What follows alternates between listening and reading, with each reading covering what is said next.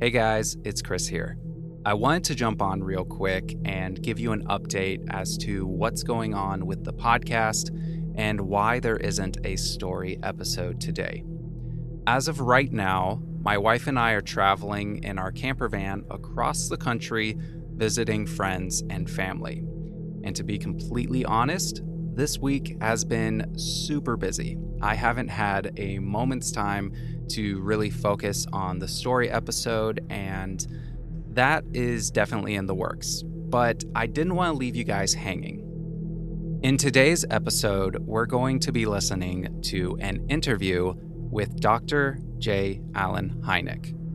Now, if you recall from episode one, Grandma's UFO Encounter, Dr. J. Allen Hynek was the lead investigator hired by the government to investigate the strange UFO encounters that were happening in Michigan during 1966. If you haven't listened to that episode, I highly recommend going back and listening to that first. Now, this interview was conducted in 1977, so 10 years after Grandma's UFO encounter. Dr. Hynek has changed his opinion over the years and has really made it his life's mission to figure out what on earth these UFO sightings are. In the interview conducted by J.P. McCarthy, you get to really hear the hard hitting questions, and Dr. Hynek, I think, handles it very scientifically and practically but it's also extremely fascinating how he's changed his viewpoint on what these things are. People also call in with their experiences, he answers their questions, and this may seem dated, but I think it's very applicable to what we're experiencing today with all of the news and the UFO sightings that are happening around the world. So, without further ado, here's the interview with Dr. J. Allen Hynek there has been new interest rekindled because of the incredible success of a movie called Close Encounters of the Third Kind, for which uh, Dr. Hynek was a technical consultant, made a cameo appearance, as a matter of fact. Uh, we thought it might be interesting to peruse with him some of the reports over the last 30 years and the information that he has sifted through and see what he really thinks about it all. Some of his credentials, well, uh, he, for years, headed up the Air Force's investigations into unidentified flying objects. He himself was a debunker for a very long time. You remember the marsh gas explanation for the sightings in Washtenaw County and in Hillsdale 10 years ago? That was Dr. Hynek's idea. Um, he, uh, until very recently, was professor of the astronomy department at uh, Northwestern University. He's head of the uh, Center for UFO Studies in Chicago, and he has devoted a good portion uh, of his life into studying the phenomenon known as UFOs. Dr. Hynek, on a very snowy, blowy morning on this Friday in Detroit, we're pleased that you were here. Welcome.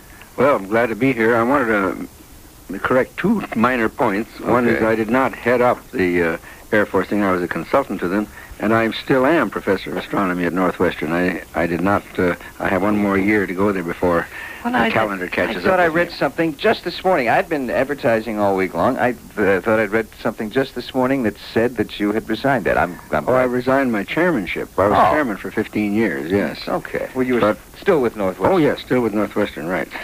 You, know, unidentified flying objects have been uh, popular since 1947, 1948. Uh, uh when the, the, first bevy of them were sighted. Before that, were there any reports in history, as far as you're concerned, of UFOs? Oh, yes. There were many reports, but still they're so hard to track down. Uh, even now, if a report is more than, say, a year or two old, it's hard to track down. But, uh, we, of course, clear back to biblical times, Ezekiel's wheel would have been a good example, and uh, Saul of Tarsus and the road to Damascus, and, uh, oh, all through history there have been reports and stories of strange sights in the sky and on the ground. But I have my hands so full with the present ones I mean the current ones, that uh, it's hardly any point to worry about the others. How do you go about investigating a, a UFO report? Uh, you get a report of a sighting. Do you, if it sounds reasonable to you, do you then contact the people and, and do an in-depth interview with them? Oh, not only the people, but uh, a lot of peripheral uh, material. We have an outgoing WATS line, and uh, we have a full-time paid investigator. And as calls come in, uh, and we get through our police hotline, we get several calls a day, certainly. He then contacts not only the original witnesses, but the police departments in that area, the FAA, the Weather Bureau, NORAD, radar installations. In other words, he does everything he can to break it down into a normal thing. When you say who, who are you talking about now? I'm talking about our paid investigator, Mr. Alan Hendry, who is the chap who uh, does a very fine job in tracking down. And then, of course, we have a corps of investigators around the country who uh, is, uh, we, we can enlist on a voluntary volunteer basis. Are, are there some that uh, are just so ridiculous and uh, seem so unlikely to be anything worthwhile that you just simply, on the, after the initial evidence, you don't bother investigating them any further? Well, it's the ones that are unlikely, the, the strange ones, are the ones we really find we have to investigate. The ones that we don't have to investigate are so typical. For instance, uh, we'll get uh, stories of that are generated by these advertising planes. You know, the planes that have these rotating marquee Mhm. lights. From a distance, those look like a rotating disc. But we we can spot them, and Mr. Hendry has the phone numbers of some 70 airplane advertising companies, and all we do is call those places and ask them, did you have a plane at that point at that time?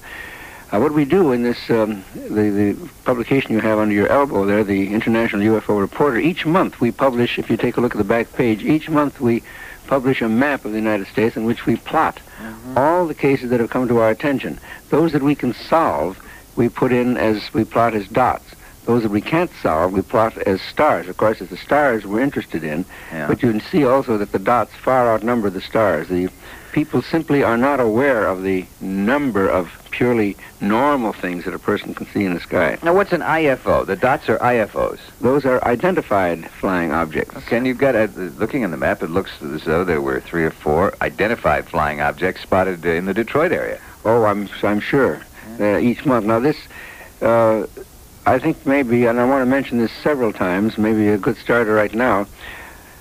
You started out with the uh, introductory music from Close Encounters, uh, which title, by the way, was uh, my title. I I call this the. $18 million movie with a $1,000 title because that's all I got for the title. Let's. you described this to me on the phone a month ago or so. Uh, well, actually, three weeks ago. But let's let's do it again. Let's let's go back to the beginning. What does a close encounter mean? Okay. A close encounter is a sighting that is close, and by close I mean within a few hundred feet, less than 500 feet generally. In other words, there should be little chance of misidentifying it with a, a Venus or a twinkling star. I mean, it's close by. Okay. And they, I divided them purposely into three kinds. Close encounters of the first kind, the second kind, and the third kind. The first kind is close, but nothing really happens outside the fact that people get frightened, and uh, it's, it's quite an, an experience for them. The close encounters of the second kind are those in which some sort of physical residue, no, not a part of a UFO. We still don't have a front bumper from a uh, UFO or anything like that.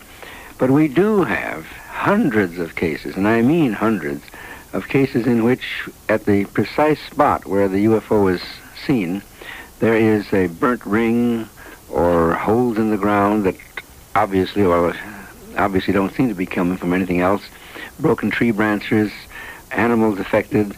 Uh, Animals affected how? Sir? well, they'll, they'll uh, get tremendously panicky. Cattle will stampede, for instance, or horses will raise a fuss in the barn, and uh, we've had cases of, of course, dogs uh, wildly barking, and that's that's not terribly exciting.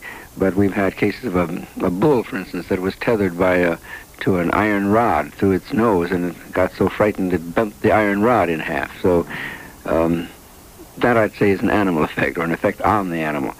And we have, at the Center for UFO Studies, we have now published a catalog of some 800 of, uh, 1100 now, of such cases. Okay.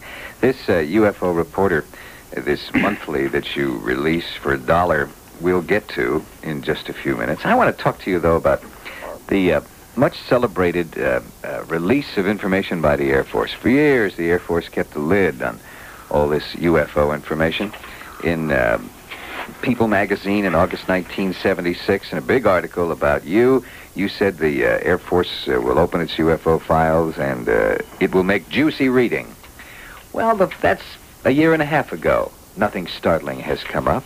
President Carter indicated, or at least uh, U.S. News and World Report magazine uh, indicated that President Carter uh, this year would make some sort of announcement about UFOs. Nothing. There's always been an awful lot of smoke, but no fire. What is it? What is Well, all the about? only only solid thing that's come out of that, see, President Carter asked NASA to um, uh, to undertake a study of the UFOs, and they very politely refused. And they had good reasons, but I would like to talk about those later. Uh, the Air Force did, or the National Archives did release the files of Project Blue Book, on which I was consultant for a good many years. And that is uh, incorporated in my new book, the uh, which is very modestly called the Hynek UFO Report.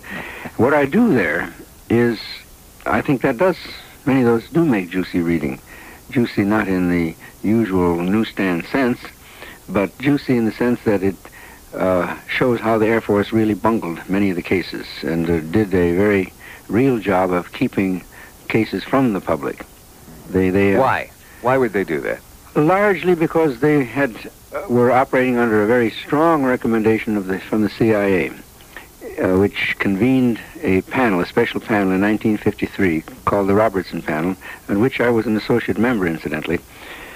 Uh, the uh, CIA was not frightened of UFOs; they were frightened of UFO reports. They were afraid that the public might panic, and at that time, particularly, they were terribly concerned about subversive elements in the country, and they thought that these these subversive elements, the communists, might use the whole UFO phenomenon, the UFO clubs and the UFO organizations, as fronts for subversive activities, and so they strongly recommended that the Air Force do everything it can could to debunk the situation.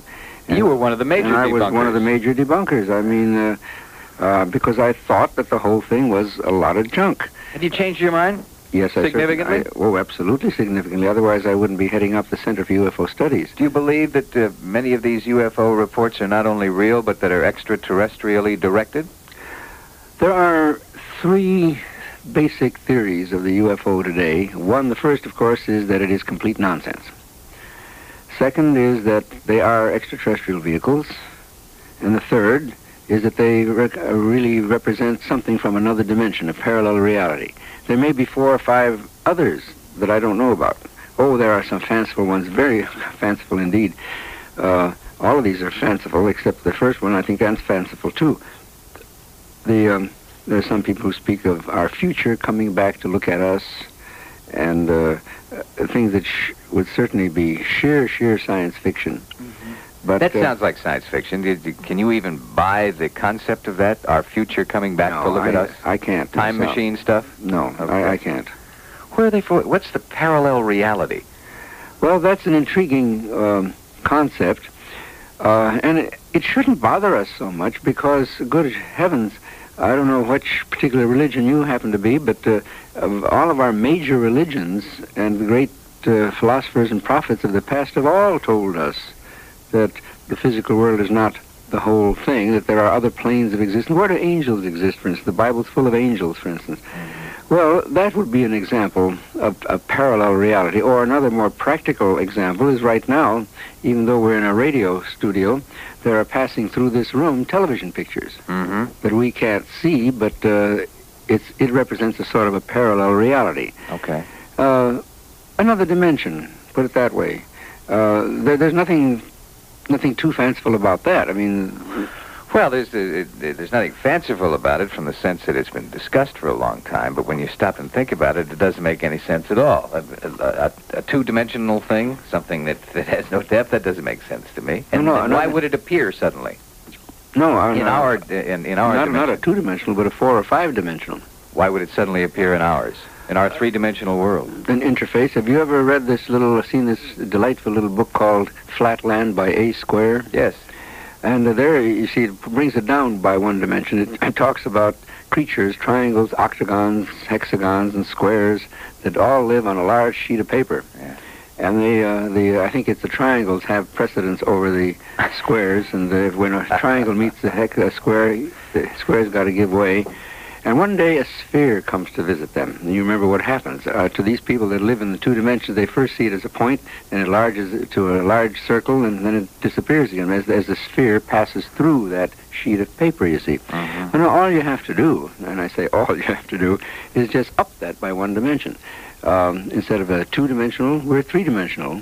And a four-dimensional thing would appear to us magically. It would, it would appear by magic, much like the Cheshire Cat in Alice in Wonderland. Remember the Cheshire Cat that disappeared, leaving only its grin? Where it went into another dimension. Okay, marsh gas. you, you invented, you coined the word uh, 10 years ago or so. I want to talk about that and All get on the telephone, too, with some listeners who've been very patiently hanging on. Our number is 875-4476, and Dr. Uh, Hynek will answer your calls. Okay, we'll see what you have to say. Any close encounters you might have had or would like to have. Gee, you have been holding on the uh, line very patiently. What is it you'd like to ask Dr. Hynek? Yes, uh, good morning, Dr. Hynek. Good morning. Yes, I have two questions. Uh, number one, under the United States Freedom Information Act, how does a United States citizen obtain a copy of the Project Blue Book? All right. Uh, that's available. It's a little expensive, but it's available in 94 reels of microfilm that run you about a thousand dollars if you want those. However, that's precisely what I, I did. I got those 94 reels and have extracted, taken out the, you might say, the juicy parts and published them in the uh, the Dell paperback, uh, the Hynek UFO report, which ought to be available in in uh, bookstores around here. And um, uh, that's your easiest way of, of getting information. If you want to spend $1,000 and buy the 94 reels of microfilm from um, the archives, fine, but I uh, that's a little on the expensive side. And uh, my second question is, uh, if a group of men have designed a prototype of a elect- electronic magnetic ion propulsion engine, where would you recommend they go in order to get a patent on this development? Well, you've, you've introduced the term patent there. I think it's always a wise idea to uh, have one's ideas protected by patents because the world is full of unscrupulous people. Uh, I would I've never had a patent in my life, but um, I've had many copyrights, but not patents. Uh, I expect a, a patent lawyer would be the first person to see about that. Apart from that, I would s- I would certainly contact some people in NASA uh, in Washington say that you have or have this thing, and they undoubtedly would be interested. Now they're basically a very honest group, and I don't think they would steal your idea. Okay, thank you, sir. for Thank you very much. Hello, you're on the radio. You're on WJR with Dr. J. Allen Hynek. Yes, uh, about uh, three years ago, at a Air Fo- uh, at an Air Force installation on the East Coast, uh, there appeared three uh, uh, uh, unidentified flying objects over the ocean. Now, the uh, Air Force security people, the base commander, all the people on the Air Force base, the people in the surrounding towns, uh, saw these objects. Uh, a frantic call was made to an Air Force base for fighter in, in, investigation. Uh, the uh, people at the fighter base said, uh, don't worry about it. They watched these uh, UFOs for about two hours. There were three of them. Uh, they didn't know the size of them or the uh, distance that they were, were away because they were over water and they had nothing to judge them by. Mm-hmm. They stayed there approximately two hours and then took off. Now they took off at a speed that must have been about five to ten times the speed of a rocket taking off. Now, have you heard about that? And can you explain it? Uh, well, first of all, I certainly couldn't explain it other than calling it a UFO, and, that, and let's always remember that the U in UFO simply means unidentified. Right. Uh, now, I had not heard. I, we may have. We have in our computerized data bank some 60,000 reports, and we can get printouts of that. Any, if, if you, for instance, wanted to know uh, what cases there were in your own neighborhood or in the your county or something of the sort, or your state, we can have a printout of that. But uh, I don't have the computer bank with me here, so I don't know that that particular case. you know, one one thing we forgot, uh, JP, is um, we forgot in we talking about the UFO reporter, we forgot to give the address to where people might get it, and I'd be delighted to do that. I'm sure you just want to ask me where one can get it. I was I was going to give it for you, but I don't see it on here. Oh, oh, it's- oh, 924 Chicago Avenue. That's right. Or just simply Evanston, Illinois is is sufficient. We're well enough known there. UFO reporter, Evanston, Illinois, will take care of would it. do And. The zip is 60202, however. That's always important. Uh, Now I- that's now, I- let me add this. Now that is uh, it's going to cost you a dollar a, s- a, uh, It's, it's, a, copy. it's a monthly, yes. It's a $12 a year, a dollar a copy. Less than a drink. Wait, uh, sir, let me ask you this, and we've got. To, I want to get on to the weather, and then we'll get back on the telephone with some folks. Did you did you witness these? Hello? Yeah, we No. still have our... uh, no, yes. Uh, Did did you see these? no, sir. Uh, I did not personally see these, but I was informed by very reliable sources, people. Okay. Uh, we, we, and we had hoped this morning to get some uh, some direct first-hand reports of. Yeah, and I think that's one thing we want to tell the listeners, that it's their scientific duty to report things that they feel were really, truly puzzling, because we have very good evidence at the Center for UFO Studies that nine out of ten people who have had a UFO experience have failed to report it simply because they feared ridicule. Right. Uh, ridicule is a very real thing. It certainly is. Sir, thank you for calling. thank you very much. Okay, we'll be on the telephone in just a couple of seconds. We would like to, if, uh, believe me, if you have feared ridicule and you think you've seen something that frightened you or startled you that you couldn't explain and you didn't tell anyone about it, the anonymity, the anonymity of the telephone and the radio is yours. That's not an easy word to say at this hour. it happens to be 17 before 8 on WJR with Dr. Hynek. Yes, I called to say that I think I'm one of the nine out of ten who never reported a sighting. Um, it occurred about 10:30 at night on a cold, windy, rainy spring night about a year ago, and uh, I was proceeding on a highway and saw a huge red light up ahead. And uh, my first thought was that this was possibly the uh, top light of a new antenna or you know tower that they had put an obstruction light on. It was huge. And as I proceeded north on the highway and the light came toward me, I could see that it was not one light, but two lights which had merged as one at a distance. And um, between the two lights were possibly a faint green light and then just maybe a hazy gray light on each side of the green light in the center. And then, of course, the two red lights on the outer side, which were huge, by the way, and then two like spotlights which were crisscrossing on each side of the red light.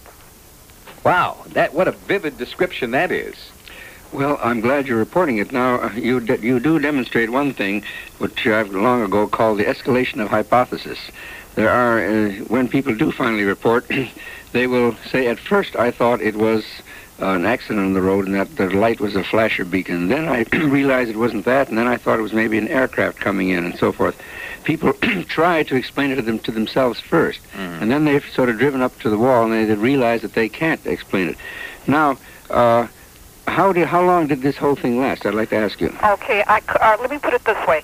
I turned off I-75 onto a highway going directly north and south, my home being exactly four miles away. And I proceeded probably half a mile when I saw the red light. Now, it's a little hilly in this area.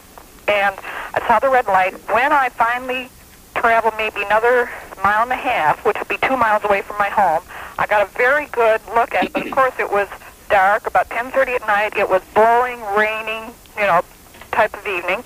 And I got a good look at it, put it approximately at two crossroads, and um, I lost my train of thought. Well, I tell you what, uh, the, I, I would very much like to have you and any other listener who is one of the nine out of ten uh, to write it up and report it, send it in to the Center for UFO Studies in Evanston, Illinois. And we operate as a clinic, you might say. We never divulge the names of people who report to us so that your report is treated uh, completely confidentially.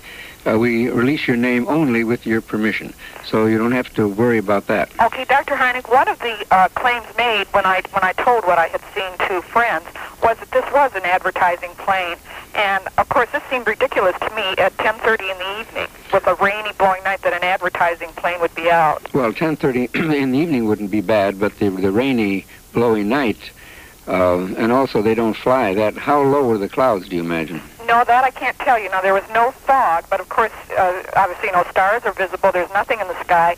And the red lights are so huge, I have looked constantly every night I go out to see if there's a plane with red lights Mhm. as large as this. It would be almost like a stop uh, uh, light up in the sky. And um, I, I lost my train of thought with And how how did it, how how did it disappear? Well, oh, okay. Then at that point, I was heading north on the highway to go home, and I continued the two miles and ran in the house, got a pair of binoculars, jumped back in the car, and went back down the road, but it was gone. Mhm. And of course, as I said, my first thought that it was the light on top of a, the obstruction light on top of a new tower. But uh, having lived in the area for 10 years, I've since looked, and obviously there's no uh, tower there. How close do you think? Uh, I know uh, judging distances at night is very difficult, but how close do you think it may have come to you?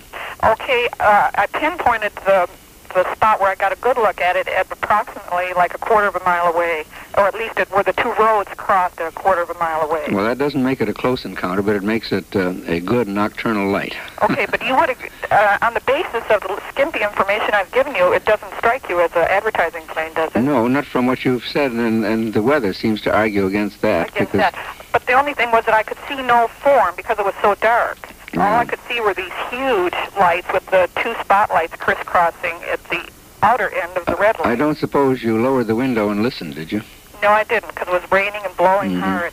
Yeah. Well, uh, uh, please do send that report in to the Center for UFO Studies in Evanston, Illinois, 60202. Now, there's uh, another one if you have the time, which Can, is very can, can, short. can you hang on for just a half I a can. second? Go ahead, okay, I've got to take care of a little business here, and we'll be back on the telephone. We want to give some of the other folks who've been hanging Yeah, on a sure. chance too. Okay, W- Sure. would you mind calling us back a little later? No problem. Thank you. Ohio. I don't. I think you do want the cloak of anonymity. So just go ahead and tell Dr. Hynek your story. Mm, I don't mind giving the location. Um, this was on October the 2nd, 1973. I'm reading some notes that I'd written down a couple, three years ago. It was at 10.15 p.m., and it was about five miles north of Route 270 on Route 23 in central Ohio. Now, I commute this route for like nine years, and um, so it was it was easy to spot something out of the ordinary. And there was a, um, I have written here, an oval white with a reddish green glow to the left of the road. It was about a quarter of a mile off the road, uh, probably uh, 100 to 200 feet in the air, so it wasn't very far up. It was a bright night, so you could see the shape of it against the sky. It was probably about a 20 degree ellipse shape. Uh, I've written that it was probably about 40 feet across, 30 to 40 feet across. I got pretty excited at the time, so I didn't stop, but I did have the phenomenon, I guess you'd call it, of having my automobile uh, quit running properly. Uh, the lights dimmed and the motor began to miss like when it's running out of gas for just a few moments and then it started running again fine and I pulled in the state highway patrol and I got a patrolman out and we both looked at it and I asked him if it was something that he knew about and he said only from phone calls coming in and I couldn't really understand why anything like that would be around Ohio except that it occurred to me that this is Perkins Observatory one of the big radio telescopes is would have been less than a half mile from it Well, Um, beg pardon I, I used to work at Perkins Observatory for many years, Then you and know I know the area. I know the area very well. Yeah, it was right on the hill they call Kingman Hill. Oh, yes, I know that well. It was just, I'd say, 300 yards to the left of the road, and not very high up. Well, now, uh, I definitely want you to uh, send this report in to me at the Center for UFO Studies in, not, as Joe said, Chicago, but Evanston, Illinois. And the zip is 60202. Okay. And uh, your name will not be used without your permission, so don't worry about that. Okay. Uh, this is a very interesting case. What is your technical background, if, may, if I may ask? I'm not a technician. I'm a, I'm a commercial artist. Oh, well. Hey, you could draw this thing for us, couldn't you? How about a good sketch? I could do that. That'd be great. I'd like that. Um, You know, your your experience sounds an awful lot like one of the episodes from the movie Close Encounters, doesn't it, Doctor Hynek? Yes, it does, except that was uh, moving much more. His, uh, this made this made no movement. It just stayed stationary in the sky, like you'd be looking at a big. The lady described like a big tower, uh, but there was nothing supporting it. well, did it seem to be solid, or was it a, uh, just a light? It seemed to be solid, you know, but it had an undulating glow to it. Uh, that's the only good word I can Mhm. describe. Uh, I thought at the beginning it was a helicopter with blinking lights, but when you got close enough, you could see that they weren't blinking lights. They were undulating, glowing areas of light, like Mhm. uh, not defined, sort of moving.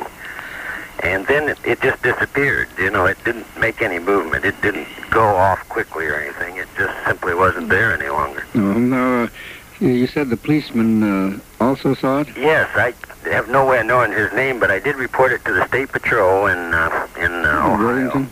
Mhm. It was the Delaware office. Oh, the Delaware they were office, taking mhm. reports then and writing them down. At least they told me they were. Yeah.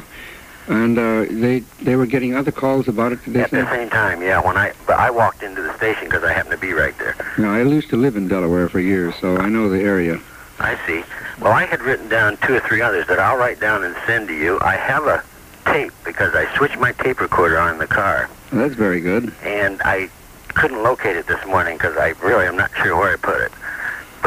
But um, I'd like to hear it again myself. Well, please do send me a copy of that too, would you? okay, I'll be glad to. Now, the, the the address again for both for you and, and our other listeners and those who want to subscribe to the International UFO Reporter is the it's uh, the Center for UFO Studies, Evanston, E V A N S T O N, Evanston, Illinois, six o two o two. 60202. Right. Thank you very much for calling. Thank you. It's nice of you to do that. Bye.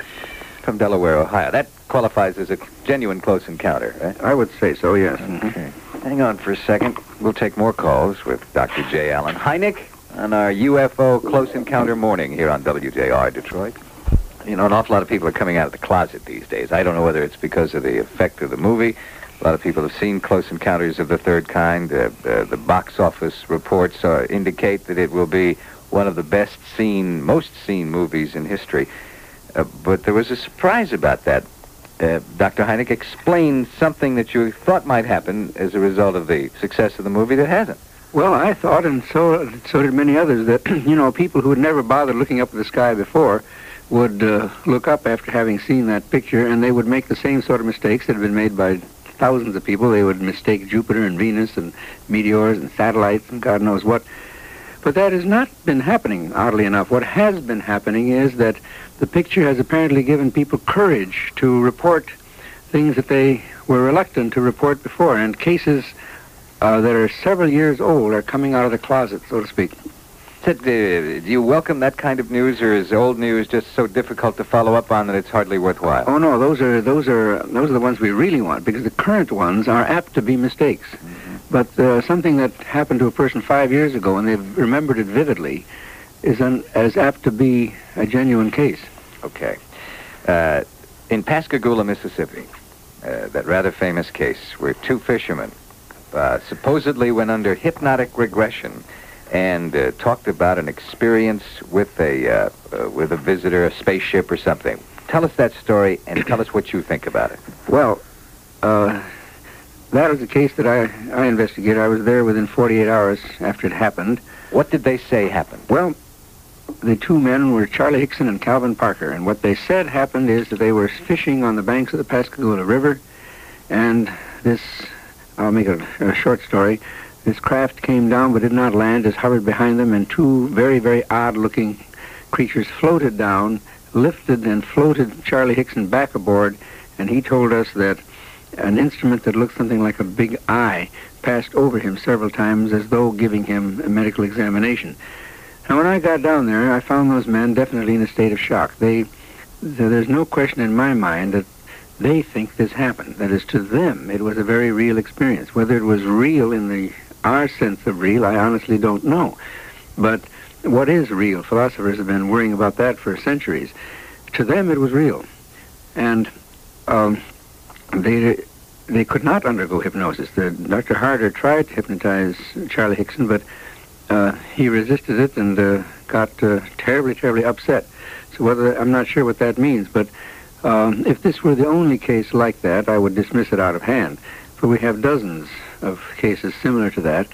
Matter of fact, uh, what is not known, and maybe even you don't know, Joe, that uh, that case hit the press. But within a few weeks on either side of that famous case on October 11, 1973, there were 70 other cases of close encounters of the third kind which were not reported to the press. And at the Center for UFO Studies, we've just published a, uh, a report on that called 1973 Year of the Humanoids. And that's also obtainable through the Center for UFO Studies. Now, the uh, the the humanoids, these uh, creatures that these people uh, say they uh, say they saw, it. do they look anything like the uh, uh, the creatures as depicted in Close Encounters, the movie? Oh, absolutely. In fact, Is that where you got it from? That's where Steve Spielberg got it from. He, when I uh, became technical advisor to Close Encounters of the Third Kind, at first I was not going to have anything to do with a Hollywood movie because I felt that would really ruin my scientific credibility. But, um, when I discovered that Spielberg had really done his homework very well and had uh, was very knowledgeable, uh, he based the uh, appearance of the creatures pretty much on actual UFO reports. Yeah. Fascinating. Well, they looked uh, they, almost looked like an embryo. Uh, yeah, well, actually, I would tend to describe them more in general as uh, uh, overgrown goblins. Uh, generally large heads, spindly bodies, and uh, I, I'm not making this up. This is what's reported, you see. Yes. And uh, I, I'm acting here largely just as a reporter, telling you what what people tell me. You were a great disbeliever. I want to talk about that and how much you've changed. If I may, Dr. Hynek, in a minute here. Uh, It was his doing. He decided it was marsh gas. I want to find out about that in just a second. There were sightings of something, UFO sightings uh, in the Ann Arbor area, also in Dexter, in Dexter, and as I recall, And in Hillsdale. Mhm. And uh, you came in. You were a great debunker in those days. You were you headed the investigation team for the Air Force. Am I right? Coming in to No, I was have a look. I was their consultant. Well, I, I headed the investigation, that immediate one, yes. Yeah, well, that's what I meant. And you determined it was marsh gas. How did you make that determination? Oh boy. Well, the point is that at the press conference, which they tell me was the largest in the history of the Detroit Press Club at that time, uh, I had said, and I have it on record, that if we limited our attention to the faint lights that the girls at Hillsdale had seen in the swampy area, the Arboretum, that those could be explained as swamp gas. But what happened is that the reporters apparently needed a buzzword, and swamp gas was it. And as soon as I mentioned that, they underlined it in their press release and dashed off to the telephones. And I couldn't say, hold on, boys, that's not the whole story. Um, swamp gas was it. And uh, I believed it. And as a matter of fact, the faint lights still could have been explained as swamp gas, but not the, not the major sightings, not the large things that were reported. Okay. Uh, uh, did the Air Force ever tell you, look, Dr. Hynek, we don't want to cause any panic. Explain this away as natural phenomena. Well, Did they say that to you?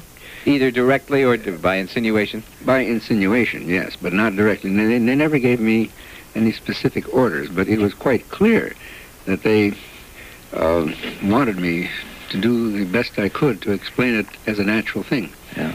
And I tried. But today I would do it quite differently. Today I would say, look, let's, you, we can't conduct a scientific investigation in this excitable atmosphere with reporters buzzing around, and uh, you couldn't get a halfway thought in edgewise.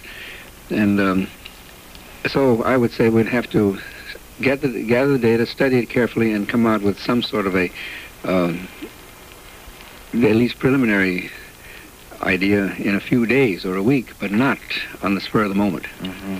How many books have you written on the subject of UFOs?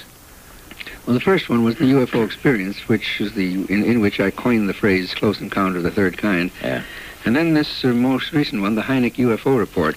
I did have another one with um, jointly with Jacques Vallée called "The Edge of Reality." Uh, but the Hynek UFO report, even though the title is not a very modest one, that was the publisher's idea, by the way, uh, is an expose really of the Air Force handling because I was there for those many years and I saw the uh, way in which the Air Force, the cavalier way in which the Air Force handled this whole problem. Did they just out of hand uh, cover it up, just uh, without any investigation at all? No, they would make uh, investigations, and as I point out in the book, the more certain they were that it was a natural thing, the more they would investigate. They they went out and they would read from uh, anything that comes in from the air, and it's a little difficult, a little uh, face losing to say, look, there's something in our atmosphere that we don't understand. It's much easier to say, well, it's, it's uh, we do understand. It's perfectly natural. It's uh, swamp gas. It's uh, aircraft and so forth. Was this on a directive from some power on high, the Secretary of the Air Force or the President of the United States, or was this, uh, do, do you think that this responsibility was assumed by some generals? Well, the Project Blue Book and the director, the people who ran it, had a job to do. And they were acting pretty much under the directive or direct recommendation of the CIA uh, convened Robertson panel, which uh, the the uh, air the CIA was not afraid of UFOs. They were afraid of UFO reports and the things that you, the reports might do to people. Um, at that time, this whole question of subversion was much more in the air than it is today. And they were afraid that the various UFO flying saucer clubs and organizations might be used as fronts for subversive activity. Also, another th- thing that was very important, in July of 1952, for several days, the military wires became literally clogged with UFO reports, and the CIA was afraid that if some nation wanted to launch another Pearl Harbor, all they need to do would be to get their agents to spawn a whole bunch of false UFO reports, clog the military wires, and confuse the situation. So they, the CIA was quite seriously concerned, not so much with UFOs, but with UFO reports. Motivated uh, with good reason Oh, with good to reason. debunk him. Oh yes, yes, and they, they their directive or their recommendation, I should say, was a very strong one. That the Air Force do everything in its power to debunk, play down, uh, hold the fort, sort of thing. And you were part of that debunking? I was part of that, yeah. Have you ever seen a flying saucer? I've never had a close encounter, but on two occasions I have seen things which I definitely could not explain and have not been able to explain to this day. As an astronomy professor, it's unlikely that they were celestial bodies. Now that well, that's very true. I mean, that's one thing I do believe I'm competent to identify. Although it's surprising how many people are not. That is, people are still puzzled very much by a very bright meteor. Even trained pilots, where we had cases in which uh, commercial pilots have swerved their airplanes thinking that they were on a head-on collision course with something that turned out to be a very bright meteor 100 miles away or so. And we're going to get on the telephone again and encourage folks, if they would like to talk to Dr. Hynek, that we would like to talk to people who have had, uh, to use his coined phrase, close encounters. And uh, we will offer you anonymity on the telephone. Our number is 875-4476. Several people on the line. Have you had a close encounter? Yes, I have. I have some photographs that I took in 1974 of a UFO, and I've never known what agency to get in contact with that might be interested in them. Well, you've got one now, Okay. and um I'm very anxious to see the photographs. Uh, please do send them, but don't send the original negatives. I don't want to be responsible for those, but um, hang on to those. But let me see the prints, and in, if we want to then investigate them further, then I would make arrangements, special arrangements, to see the original negatives. Okay, now where shall I send them? Uh, to the Center for UFO Studies, 924 Chicago Avenue, Evanston, Illinois. And that's the zip is 60202, 60202. Okay. Okay. Okay, thank, you. Thank you. Yes, we're on the uh, radio here on WJR. Dr. Hynek is listening to you. Go ahead. Thank you. Uh, Dr. Hynek, I have uh, was in high school in 47 when this phenomenon first started, and I read on it ever since. I've been to things, I've lectured on it, and what have you. Uh, I wanted to ask you a couple of things. I realize there are other people on the line, so I'll get off as quickly as possible. I want to ask you about the flap in Washington, D.C. in 1952 when for six hours they, these things were over the Pentagon and it gave them a fit down there. I want to ask you about the possibility that in Wright-Patterson Air Force Base in Ohio, that they do have, I've heard, the remains of an occupant of a UFO. Want to talk about the pictures that we don't have that the Air Force probably does have when they were asked to put cameras in the nose of their jets when they chased these things and they couldn't catch them, at least they could take pictures of them. Could you comment on any of these things? Yeah, very quickly on all of them. Uh, the 1952 flap has never been adequately explained. They've tried to call it uh, atmospheric inversion, but the inversion was not very strong at that time, and uh, uh, so it is still unexplained. As far as the uh, remains or cadavers of UFO occupants at Wright Field, I think that is just a story. Uh, we've never had any, I've never found any evidence that that was true. And of course, if any one of our listeners has that information uh, that could be authenticated, I would be delighted to know about it. See, that story had great currency a couple of years ago. Yeah, and it's, it pops up every once in a while. All right. Now, as far as the Air, Air, Air Force photographs, I too have heard that uh, I've been told by military pilots that uh, uh, when they got back to base, their gun camera photos were confiscated and so forth. But whenever I ask these people to uh, go to a notary public and, and swear out an affidavit that this is true, uh, they say, well, they're a member of the reserves or they, they can't, they're under oath or something of the sort. So as far as I'm concerned, those still remain stories, I, un- unauthenticated, undocumented stories. Tell me this. Uh, they had an Air Force uh, re- uh, report, uh, AR 200-2, which said that um, Air Force pilots who had seen anything, if they had talked to anyone, they didn't maintain secrecy. They would be subject to 10 years in prison or a fine of $10,000. You heard about that? Oh, heavens, yes. That, was in JANAP uh, 146E, uh, which is still in effect. It is so that a military pilot must report any unidentified thing. But of course, their definition of unidentified is very, very broad. A, a, new Russian aircraft would be considered unidentified. yes. Uh, they, they must report, and it is quite true. They're still under um, uh, considerable threat of a fine if they say they're allowed to talk about it if it is identified. They are not allowed to talk about it as long as it remains unidentified.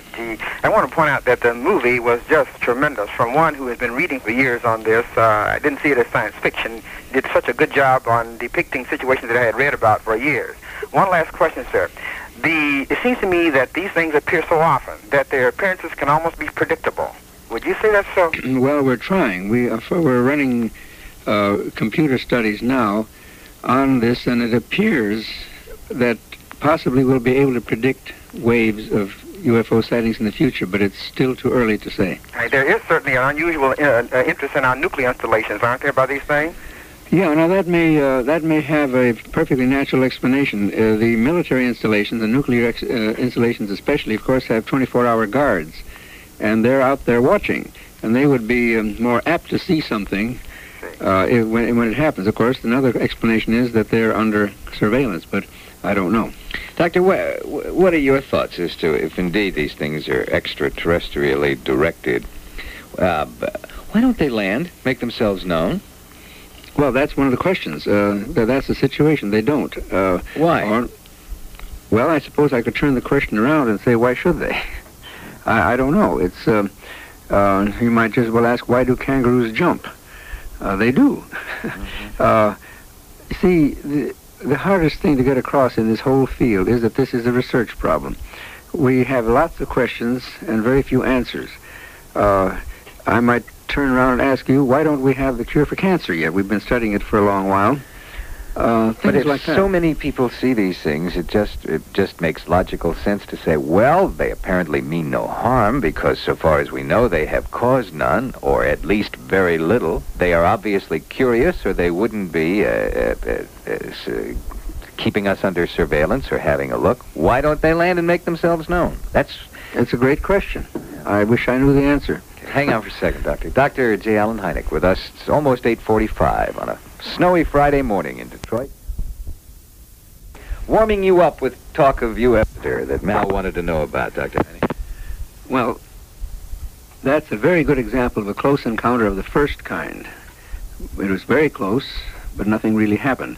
A uh, young Navy man was walking home from his girlfriend's in uh, near Exeter, New Hampshire, when this brilliantly illuminated object, uh, flashing lights and so forth, swooped down on him, and he swooped into the ditch and to get away. He was panic-stricken. He, it then receded.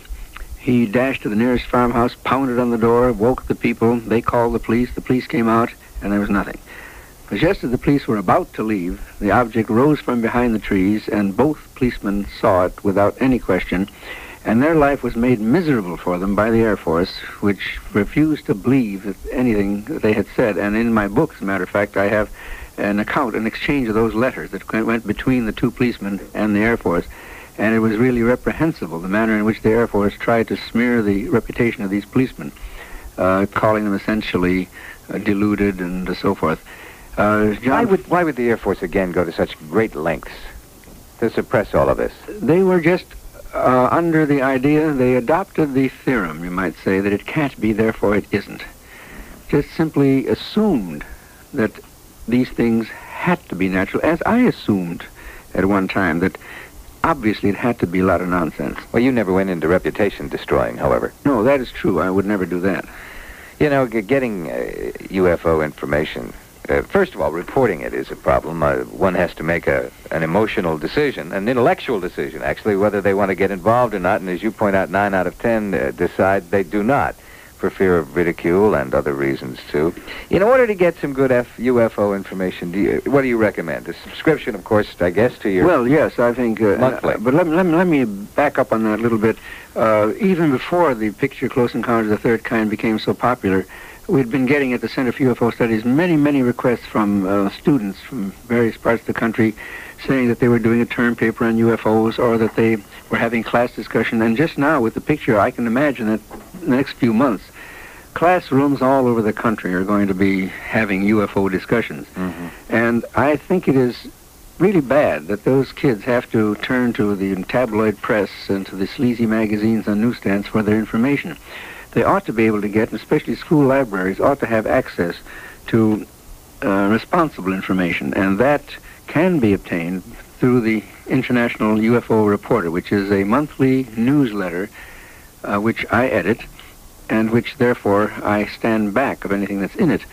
Uh, each month, for instance, we publish a map of all the c- cases that have been reported to us. Those that we can explain, we plot as dots. Those that we can't explain, we plot as stars. And um, the interesting ones are um, summarized in the in the UFO Reporter.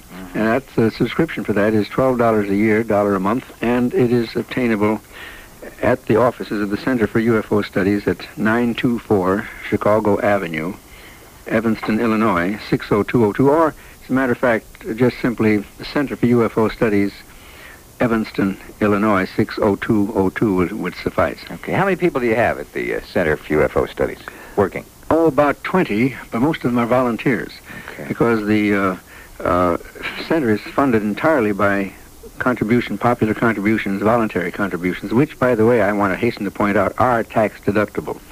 This is not a UFO club or a, it is not supported by the government. Incidentally, if we're being monitored right now by anybody up there in any kind of a vehicle, extraterrestrial or otherwise, and you feel like you would like to contact us, please do and call collect. Area code collect, by all means. 313-875-4440. Okay, you're on the air with uh, About 10 years ago, I was driving from Ann Arbor to Jackson at dusk, and I saw a bright light from a distance, and I thought it was a barn fire because it was out in the country. And as I got closer, I realized that it wasn't, but I still obviously thought of other things that it could be. And it was important enough that all the traffic was stopped on I-94 and pulled off on the side of the road. Well, I was in a convertible, and I was also late for a play I was going to. So I kept going, and I was also frightened, and so I kept going. And but it has bothered me enough for 10 years that I've tried to duplicate it in my, tried to see something that would be similar, and I never could. And at that time, I did call the sheriff's office, and he said, we don't want any reports, and we don't want to hear anything about it. And And, go- nothing happened. go away and and never it was come back. pure imagination, and I said, the traffic was stopped. There must have been 60 or 70 cars stopped. He said, lady, you didn't see it. You know, you were really dreaming. But it was um, like a theater marquee. In, I mean, the only thing I could, in my mind, think that it was like a theater marquee, but about, about a three-story high building. And it was large, but the lights were blinking in random fashion. And beneath it, I thought that it was trying to repair a radio antenna or something because there was this long thing with red lights on it, like a radio antenna. Now, was it stationary or was it moving? It was just hovering, and there was no Hovering, sound at all. And I, it was about 60 acres away. It, it was across the field, and in between there was a fence. And it was, I don't think there was any noise, but my car was going. But it, it certainly wasn't noise like you would think to support something that big in the air. Are you any good at sketching things? I'm not, but I am a trained observer. I have directed and produced television, as a matter of fact, so I'm quite aware of visual apparition. I was wondering if you could sketch me or give me give me a um, a, a verbal description, a written description, that is, and. I will send it to you, but I wondered if anybody else had ever talked about it. Well, it could be since that many cars were stopped. It, it, it, it's possible that somebody listening to us right now is one of those people That's that right. And it was never in the paper, and it was never reported, but I did go back to school. I was teaching at that time, and I did go back to school, and I said to one of the teachers, I have, you know, something very funny has happened to me, and I have to share it with somebody. I've taken my children out and tried to find this place, and there's no radio antenna. Now that, you know, it just doesn't disappear overnight. Right. And we, I just wanted some sort of physical evidence that something had been there. So I said to the teacher, I'm going to say something to you, but I don't want you to tell anybody. And, and she said that she and her husband, also another teacher, had experienced something similar at a uh, children's camp in Maine. Something had come down to the hill while the children were on the hill.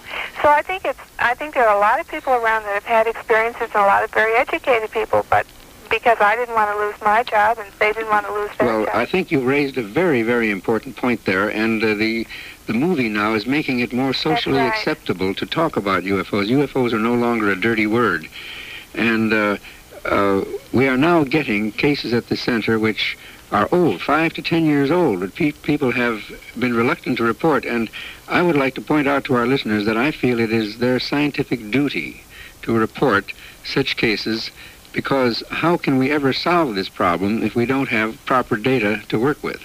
Okay, thank you very much Thank for you. calling. All right, Dr. Hynek, thank you. We're, we're going to take a 15-minute break here. And ca- If you are an, a ranking skeptic, mm-hmm. You were a ranking skeptic. I certainly was. The, the fact remains that UFO reports exist. They continue to come in from all over the world, and from many of them are come from very responsible persons. So you, you, these are the facts that you can't controvert. Have I been uh, uh, have I been misled or misinformed uh, in uh, in thinking that there have been more UFO reports in the United States than in other foreign countries? Uh, we have a great many, of course, simply because communication is so good. But Canada, for instance, there are more UFO sightings per capita in Canada than there are in the United States. What about some of the Western European countries? Well, we have reports now from well over a hundred different countries, but reporting and communications are sometimes difficult. The language difficulties, for one thing, governmental difficulties in others. It's difficult to get um, reports from the Iron, Con- uh, Iron Curtain countries, for instance. Although we do, they, they they have the same sorts of things there that we have here. Okay. Same sorts of reports. Uh, Dr. Hynek, look, I want to see a UFO. I've never seen one. I've never even seen any bright lights, to be absolutely honest with you, that I couldn't uh, uh, figure out almost instantly uh, and describe uh, as natural Well, phenomena. you're in good company. Our estimates is that only one out of every 40 or so people actually ever have a UFO experience. Suppose when this snow finally does stop and the weather clears up and it's a clear night and I'm driving home or I'm sitting in my backyard and I suddenly see one of these things. What do I do? The very first thing you should do is get witnesses for, for your own protection, because then you can say, well, look, he saw it too, or she saw it too. But from the scientific standpoint, it's extremely important to have witnesses, because then when we go to investigate it, we can get the accounts of the individuals separately. And that's what we always do. We never get them together. We- We interrogate people independently, and uh. But you see, I I'm going to be very reluctant to uh, to call any uh, the police, for example, to call uh, officials because uh, I would be subject to great ridicule, and I would like to avoid that. Well, after you get your witnesses, have your you and have them separately write a simple narrative account of what happened. Just just very simple things and the, the time, the duration, and then send it to the Center for UFO Studies in Evanston, Illinois. And the zip is 60202. And there you're you have no fear of ridicule whatsoever because we operate something like a medical clinic. Uh, me- medical clinic doesn't give the names of its patients out and things of that sort. Neither do we.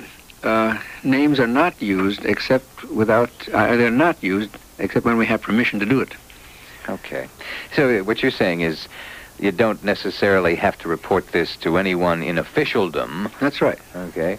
Uh, Send it to you, and you act as a clearinghouse for all these things. How is- do you, how can you possibly examine you and 20 people all the thousands and thousands of uh, narratives that you must get and inquiries? Well, it isn't difficult to, to weed out the uh, typical cases of sightings of meteors, airplanes, advertising planes, um, balloons, satellites. They fit a pattern, and you can almost spot them almost immediately. Any trained investigator can spot those. We home in on the cases that are really and truly puzzling, and we spend a lot of time investigating those. I'd like to see, I'd sure like to see one, Dr. Hynek. So would you, wouldn't you? So would I. mhm. We're going to talk to uh, some people, some more people who have had close encounters on the telephone in just a minute. Oh, uh, uh, can you hear me, sir? Hello. Yes. Yes, good morning. How are you? Fine, how are you? Thought you nodded off for a minute. Yeah. What can we do for you? Well, by golly, I'd like to. Uh, first of all, the only encounter I had was a very humorous one, which wasn't an encounter. I was driving along when I was 12 years old with my dad coming back from the doctor, and here was this at dusk, or just after dusk, here was this undulating object off in the distance, just hovering. And my dad pulled the car off the road, and he thought this was preposterous, you know. In fact, he was frightened. As uh, as we stood or sat in the car and watched this thing, uh, my dad was never shaken in his life by anything except this. And then the thing turned around and there was a beer advertisement. It was a blimp. That led me off, though, at 12 years old, to follow up reports. And as I was 17 or 18, I followed up the reports and went to UFO Society meetings and pseudo-religious meetings and this type of thing. Few years ago, in fact, a year ago, I ran across a fellow who worked for the government, a fellow I know very, very well and very credible. The last person in the world that would come up with this, really. And he said that the when we were orbiting spacemen, that they were buzzed by UFOs. Is there any truth in this? Well, I've never been able to authenticate that. I have spoken to three astronauts who have had UFO sightings um, Gordon Cooper, uh, Jim McDivitt, and um, Deke Slayton. Uh, only McDivitt uh, had his sighting in the in space. The other two were here on solid land. Well, Deke Slayton was in an aircraft. Yes. Um, it's difficult to call those people deluded or um, liars. Yes. Uh, but as far as anything seen on the way to the moon, no one has ever confessed that to me at any rate. I see. I, I, was referring to in orbit around the Earth. Well, that would have been Jim McDivitt, and um, there have been other reports, but I won't believe them. I don't accept them unless I've talked to the person uh, personally and uh, uh, have in one way or another authenticated it. Okay, and, and and this was a hobby with me. I'm uh, I'm a I'm a real skeptic, a real agnostic uh, when it comes to this. Back in about 1957 or so, about the time Sputnik went up, I was on the mailing list for one of the societies, and I thought this was great fun, and I could see nothing based in fact. Years later, I went through all these things before I threw them out, all these tracts and pamphlets and alleged proofs. Do you know what year the Van Allen belts were discovered? Well, let's see. Um, it must have been well in the early early satellites, so that must have been about 58 or 59. Okay. I remember uh, looking at one of these pictures of the Earth that the society, society sent me. And personally, I thought they were a bunch of crackpots. But uh, here was this beautiful line drawing of Van Allen belts. And that's about the only thing credible I ever came up with uh, that, that I would have on paper as far as that there were beings visiting us. But the, the rest of it made no sense whatsoever. Okay. Thank well, you very much. I think that's a, you're, you're, uh, I, I think it's always important to have intelligent skeptics in this whole Right. thing. Yeah, After all, you were one for a great many years, and you still are. You're skeptical. Oh, basically, I, I don't accept uh, more than one hundredth of stuff I hear. Okay. It's a real pleasure talking to you, Doctor. Thank you. Thanks for calling. Right, bye now. Hello? Oh, hello. Yes. I didn't realize it was my turn. It's your turn. I would like to tell Dr. Hynek about some information. Um, this happened out in Colorado between 1949 and 1952. I was living out there, Uh-huh. and my father's cousin, who was an Air Force officer at that time, was transferred to Lowry Air Force Base in Denver. uh, one weekend, he and his family came to visit us out in northeastern Colorado, and uh, UFOs came up in the conversation.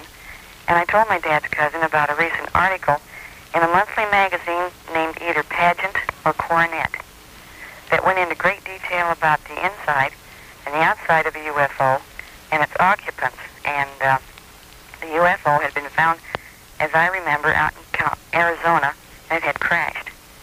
And my dad's cousin looked absolutely stunned. And uh, he said that since all of this had appeared in a national magazine, he felt that he could say why he had been sent to Lowry Air Force Base. And he and some other officers had been brought out there to a school labeled Top Secret. And they had been learning everything that I had read. And I don't recall whether it was the government or the Air Force that had this position. fact, uh, they are reluctant to do so. Uh, what we need, see, this story has cropped up many, many times. If it could be authenticated, it would be a tremendously exciting thing. Uh, Jack Anderson or somebody should uncover it. Right. But um, I am not going to accept it unless I have definite authentication of it. I see. Well, unfortunately, my dad's uh, cousin passed away a couple of years ago, and he had retired from the Air Force. I might mention, I don't know whether it would help or not, uh, I think it was a pageant magazine. I'm not sure. I do know that after the article appeared in the magazine, it was never seen on the newsstands again. Mm-hmm. Well, I, uh, that's that's a, a help, but um, But you really need, if you could get an Air Force officer who went to that school, I yes, realize mhm, that. that is be the th- important thing. You Got to have a first-hand report. Yeah. Yes, uh-huh. Okay. Thank you for well, calling. You're welcome. Thank you. Bye-bye. Yes, we're on the radio with uh, Dr. Hynek here on WJR. Hi. Hello. Um, I'm we're from Downriver, and we were driving along our little street here. This is about ten years ago, and we see this light from the air shining down on us, and we stop the car. One of the neighbors was on the sidewalk, and we looked up, and this was an object that was. The light that came down was yellow, of course, like a light, like a beacon. My husband has always said that if um, if they've taken pictures, they've got our picture. This, he always said this. He says, "Well, they must be photographic." And the we watched this.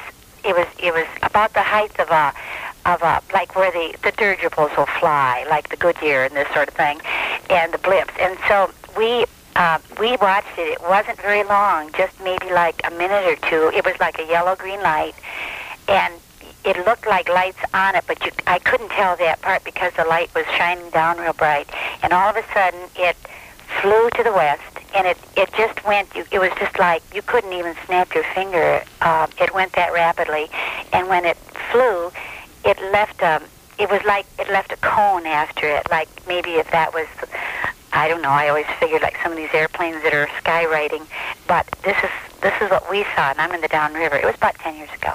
Now, did you report that to anybody? No, because at that time too, this you we didn't really hardly even tell our family because uh, it was around a time when you know the papers were debunking it and everyone was debunking it. So was I. and so we really didn't tell anyone. This neighbor um, up the road, we don't really know him at all, but and we never did talk to him about it after that. But but we saw it, and we we weren't we weren't uh, you know we weren't under the influence of anything. But it just seemed like, and again this morning my husband says, "Well, you tell them they took her picture," and that's our that was our impression of it. Well, this brings up the very important point that many people not only are reluctant to report, but they also tell me they don't know where to report. And uh, uh, the place, certainly one of the places to report, is the Center for UFO Studies in Evanston, Illinois. The zip code is 60202, and the phone number there is area code 312 491 1870. Now, if if I I will write this up, of course, I didn't know until this morning there was a place to even write, and I've been listening to you since you come on. In fact, I listened to JP when he had it the other time, Good. and these these things sound fantastic. But from what we saw, I I know they're not. I know they're really true because we saw this one. Why don't you write it up and send it into the uh, uh, Center for UFO Studies to give the address once again, Dr. Hynek. All right, it's the Center for UFO Studies, 924 Chicago Avenue, Evanston, Illinois, 60202. Or just the Center for UFO Studies, Evanston, Illinois, is probably sufficient. The post office knows us pretty well by now. And the zip is 60202. All right, we'll do that. Thanks for calling. Uh-huh. Bye-bye. Dr. Hynek, I've witnessed you this morning take several phone calls. You have taken uh, reports of UFO sightings from literally thousands of people, maybe even hundreds of thousands of reports. Not that many, but we do have 60,000 reports.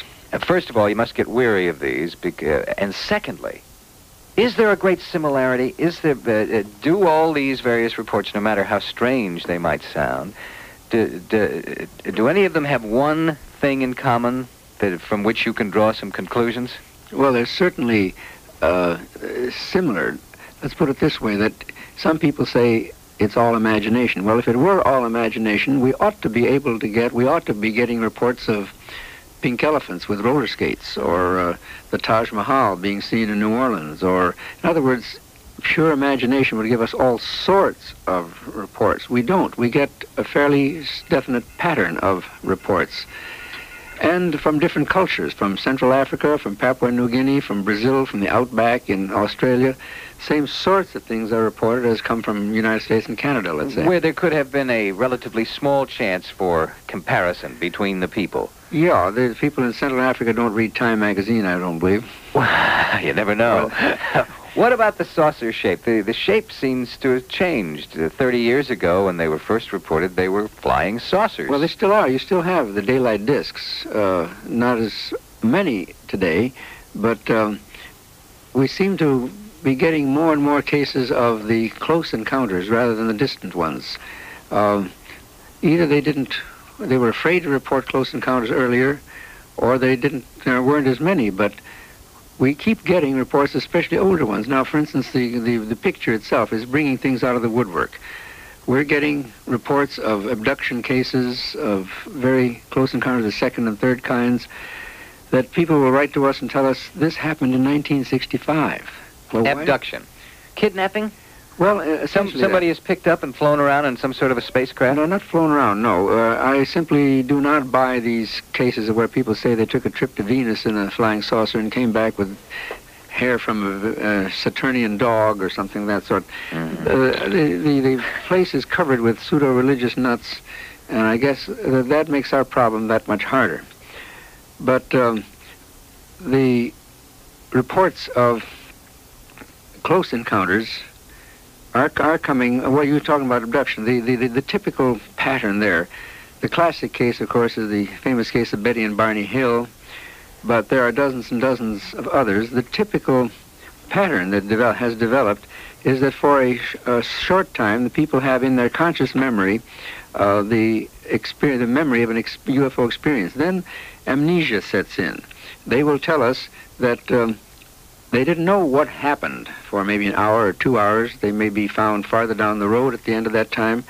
And um, then they're again conscious. But uh, they're very puzzled as to what happened in that time lapse. How many of these uh, encounters have been reported? Oh, about 50 so far. Are they all similar? Yeah, they're similar in this. They, they have this conscious period and then the unconscious. And what we've been doing, as far as our funds permit, is to employ regressive hypnosis. Uh, if the experience has been that traumatic, you know, it is well known that the, the conscious mind will block out a traumatic experience. And we've been getting some very, very interesting accounts from under hypnosis. Now, I haven't the least idea how reliable we can count things that we get when people tell us under hypnosis. But nonetheless, for what it's worth, the stories are remarkably similar they will report that they were given, taken aboard and given some sort of a medical examination. They're generally rather hazy about it, but good people, good, true, salt of the earth type people, have told us this. And um, you sound like you believe them. Um, no, I believe that they are sincere. You believe they believe what they're yes, telling you? Yes, I believe that. Now, whether that really... Look, I, I've always pointed out that Saul of Tarsus on the road to Damascus had an experience which transformed him into St. Paul, and that certainly affected the human race. But was it a real experience? Undoubtedly, St. Paul thought it was a real experience.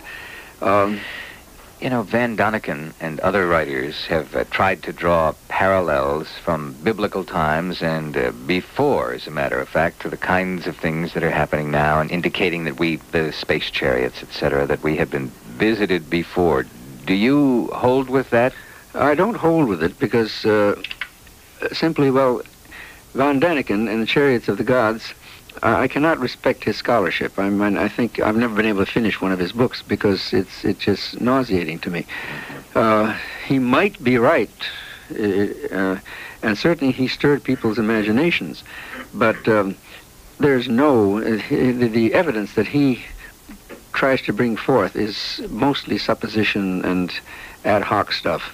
Very flimsy conclusions. Very flimsy conclusions, I would say. Glad to see that you're still somewhat of a skeptic. That's uh, that's healthy. You have not turned the corner. I've, I've, been watching you all morning long. You are very, very careful uh, to never say, "Oh yes, that's uh, I know what that is." You you seem to be listening as a as a priest in confessional or as a psychiatrist on the couch without ever committing yourself. Why is that? Well, because if I'm true to the uh, to scientific principles, you don't say, a scientist doesn't say he believes this, or people ask me, do you believe in UFOs? Well, belief is a sort of a theological sort of thing, and when a scientist says he believes something, he, he means that he has enough evidence now to think that this or that is so. And uh, we're still gathering the evidence. Okay, Dr. Hynek. Well, I'll tell you this. Uh, maybe the uh, folks who are observing us uh, didn't like our conversation this morning because driving conditions have absolutely turned to glass. Metaphysical Society. Do you know Saul? Yes. Sal, how are you? Just fine. I was with Dr. Allen Hynek in 1972 in uh, London, England, if he recalls at the Festival of Esoteric Sciences, uh-huh. where there was quite a number of uh, UFO enthusiasts from England that met him there. Do you recall, Doctor? Well, I recall the meeting, but I met so many people at that time. That's right. Well, my uh, affiliation with this whole story goes back from the time of 1947, and my concern and questions were similar to JP's. Why are you here? Well, eventually we were able through a, an organization or a little group who would meet and rap about the possibilities of being visited.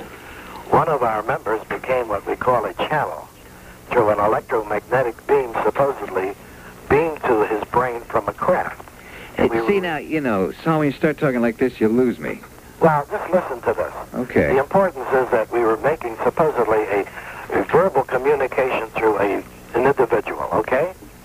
And our concern was, why don't you land? Okay? And their indication was that if they were to land, say downtown the city of Detroit, 70% of the people would want to uh, destroy them for being invaded supposedly by monsters. The other 30% they indicated would uh, lay prone and just want to worship them as gods. So we were not prepared or ready for this kind of a communication with extraterrestrials. Why do people assume that, Sal? I've heard that before. I don't. Uh, that doesn't make a lot of sense. I don't think. Do you think it makes sense? Yes, Why, it does. Do you, Doctor Honey? Uh, well, uh, I suppose uh, they, there are some, if they observe the human race, they know they're a, we're a warlike group, but uh, I don't think that would be sufficient reason. Well, let's put it this way. Uh, there's 30 years of communication supposedly with uh, identifying objects. I don't call them UFOs, I call them IFOs. They are identified. There's something in the skies, and their communication to us is that what we are seeing are scout ships as opposed to motherships, which house these scout ships. They indicate that their motherships are hundreds of miles long. Uh, it becomes what we call a very science fiction phenomenon. Well, I think it'd be very important to get testable information from them. If they could give us some information that we can then uh, for instance, if they had told us what exactly what we'd find on Mars before Viking got there, that would have been beautiful, testable information. That we, uh, this is the sort of stuff we need. So if you are communicating with them, please ask them to give us something that that we don't know about yet. All right, let me give you we something. can test. Let me give you something that they want Okay. us to know. Okay? Sure. They want us to know that we're in a tremendous crisis, that we're playing with toys, supposedly, that some crazy can push a button and annihilate our planet. we we know that already. All right, they know it, and they know that we know that, and they're here and they're concerned about us doing the thing that are proper. They don't wish to play games with us. They don't have to prove their existence. They want us to prove our own existence. Uh, science is always looking for some belief. Let me ask you something, Doctor. When you were uh, on the, uh, the movie was sensational. There's no question about it. It awakened a great deal of understanding and awareness with everyone who's seen it. There has to be an effect. The story shows that there had been some craft that was returned to the to the Earth or came back into our dimension, and then off of the great big ship came these Americans who have now returned. Is that a science fiction story? Is that an account that is supposedly? Well, that, that part was pure science fiction. Okay. Mm-hmm. Sal, thank you very much for calling. See you soon. Take care. All right. Okay, we're going to go to the weather in a second. You, you've been hanging on for a long Yes, time. Yes, I, I really don't care to go on the air, but I do want to report this back in Oh, Well, we're, 1965. we're on the air right now, then. If you don't care to go on, I, I will take you off. Yes. Hello? Um, yeah, I, uh, I've been waiting a long time. I gotta make this quick one, because my operator is gonna come on asking for money. Okay. Um, when I was nine and my brother was eight, we were out in our backyard, and I had nobody believed us because of our ages. This was about 10 years ago. I think we might have had a close encounter of the second kind. I don't know. We saw a white, blue-white dot, looked about the size of a star, and it seemed to come from off of the horizon to zenith uh, really quickly, uh, in a matter of 10 seconds or so. It wasn't a satellite. It wasn't a meteor. It didn't have any trail. Got right above us, exactly above us, and we were watching it, and it hovered there for about a second. It just seemed to stop, really suddenly. It just stopped. And um, then it started to move on again. Uh, it, it didn't appear to have any acceleration at all or anything. It just went from stop to start and with nothing in between and went disappeared below the horizon. Meanwhile, there was a second dot where it had been, and it appeared to be descending, and it got bigger but not much. And then it seemed to get smaller again, then into three small dots. And it was descending really rapidly, and we dove for cover. We, and uh, right between where we'd, we'd been standing, three things, they might have been a meteor, hit the ground. And uh, we went out there the next day, and there were three small burn spots on the ground in the backyard. You could see the grass. It was it was seared, uh, smoked up, and um, it was a perfect equilateral triangle. About they were each dot was about the size of a, a half dollar, and um, for years after that, nothing ever grew in those spots. Well, that, that's a typical story, the, the fact that nothing grows. But did you actually see the things uh, fall? Yes, they fell right between us. We had a very good view. We were scared out of our wits. Well, this that's uh, that's quite interesting. Did you report that to anybody? Well, we reported it to our parents, and they said, "Go to bed. You're dreaming." Uh, well, we that's were nine and eight. Nobody believed us. Mm-hmm. Well, it's a little old for that report, but uh, the um, uh, what what is the situation in those spots now? Are they still there? We moved out of the house. I don't know. I haven't been back. Uh, we should go back and take a look and let me know. All right. And matter of fact, why don't you chronicle your report after you go back and look and write it in, write it in the letter and send it to uh, Dr. Hynek at the Center for UFO Studies and give the address again, Doc. It's uh, well sufficient to say Evanston, Illinois, 60202. Okay? Okay, thank you. Okay, thank you for calling. Dr. Hynek's going to be lecturing at Eastern Michigan University this afternoon. At noon. At noontime. Close encounter. Do these things teach you anything? Do you learn anything? Every bit of information helps, I suppose. Uh, uh, we need to get this information because otherwise, what do we we have to have data to work with. Okay, all right, go ahead. You're on the air. Yes, I had a close encounter when I was in my early teens, around 1956, 57, out near a lake near Ann Arbor. And we were visiting friends, and we had gone outside. We'd been inside, and we went outside, and we saw this dot in the sky, a light, just a, you know, a light. It was moving very fast, and it was coming from the southwest, headed toward the northeast. And uh, the man that we were visiting was a doctor and had been a doctor in the Navy. And he had a pair of really excellent binoculars. So he went in and got them. We looked through the binoculars and we saw a saucer with a dome with a slight haze on it moving very fast in, in the direction that I just mentioned. And after we saw it and everybody sat there absolutely in shock, he went in and called the sheriff's department from Washtenaw County. And um, they had had swamped with calls that evening about unidentified flying objects. So that was Don't do it. We, we ask you not to use the word swamp. Dr. Hynek. but uh, but now I have to correct you on one point. That would not classify as a close encounter. A close encounter has to be within, say, 500 feet. right. Well, I was thinking more in the line of an unidentified flying Yeah, object. right. Right. Something that we couldn't identify. Well, that's an interesting case, but it's a little far off, both yes, in it is. time and. and um, I think that was the man at the, sh- the sheriff's department mentioned that that most people had seen it through binoculars. oh, hmm. So um, but it was interesting anyway. It certainly was. Thank you for Uh-huh. calling. Bye bye. How come uh, the, the, we seem to be getting so many reports this morning of sightings in the Ann Arbor area? Why would that be? Well, we're, we're in the Ann Arbor area. Not really. Ann, Ann, the Ann Arbor area is a very, very tiny uh, portion of what you this mean. metropolitan area. well, that's uh, that's a, a point. I don't know the answer to that. Okay. Can I take you out of the role of a scientist for just a moment? Okay.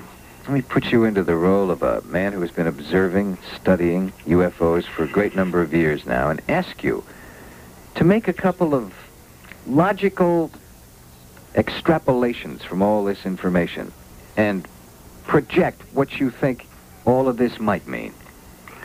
Well, first of all, when one gets rid of all the static, the noise, the crud, separates as best he can the wheat from the chaff, there's very little wheat left. I mean, there's the, the number of really solid cases are certainly the minority, but they are there. Now, those, if you want them to extrapolate, those do represent, if you're to believe them at all, represent some form of intelligence. But where this intelligence is from, whether it is some great distances away, whether it is much closer, or whether, as some psychologists believe, it may be some product of our own intelligence, some psychic projection from, as Jung said, from the collective unconscious. Uh, that's hard to see because um, the some of the best reports involve physical traces, burns on the ground and, and radar observations and things of that sort. Tough for imagination to do that. Yeah, it'd be tough for imagination to do that. And uh, um, it would be nice to theorize and speculate, but I can't stop being a scientist. I simply will not extrapolate to the point and say that I think it is this or that any more than if I were a doctor, a, P, uh, the, a medical doctor, I would say the um, I have a cure for cancer, an absolute positive cure for cancer. I'm, I don't. And I don't have an answer to the UFO problem either. It it does seem to you, however, if I read you correctly, that uh, that it is uh, directed by some sort of intelligence, apparently. Yeah. And that, that seems to be the case. And the difficulty is that the subject has not been treated professionally.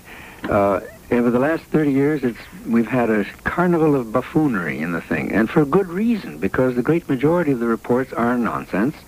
The cases that are really interesting are so bizarre that it's much easier to try to sweep them under the carpet, and then we are troubled by the kooks and the crackpots and the dinglings, who insist on muddying up the waters tremendously with their utterly fantastic and stupid, I would say, uh, theories. Well, it appeals to them, obviously.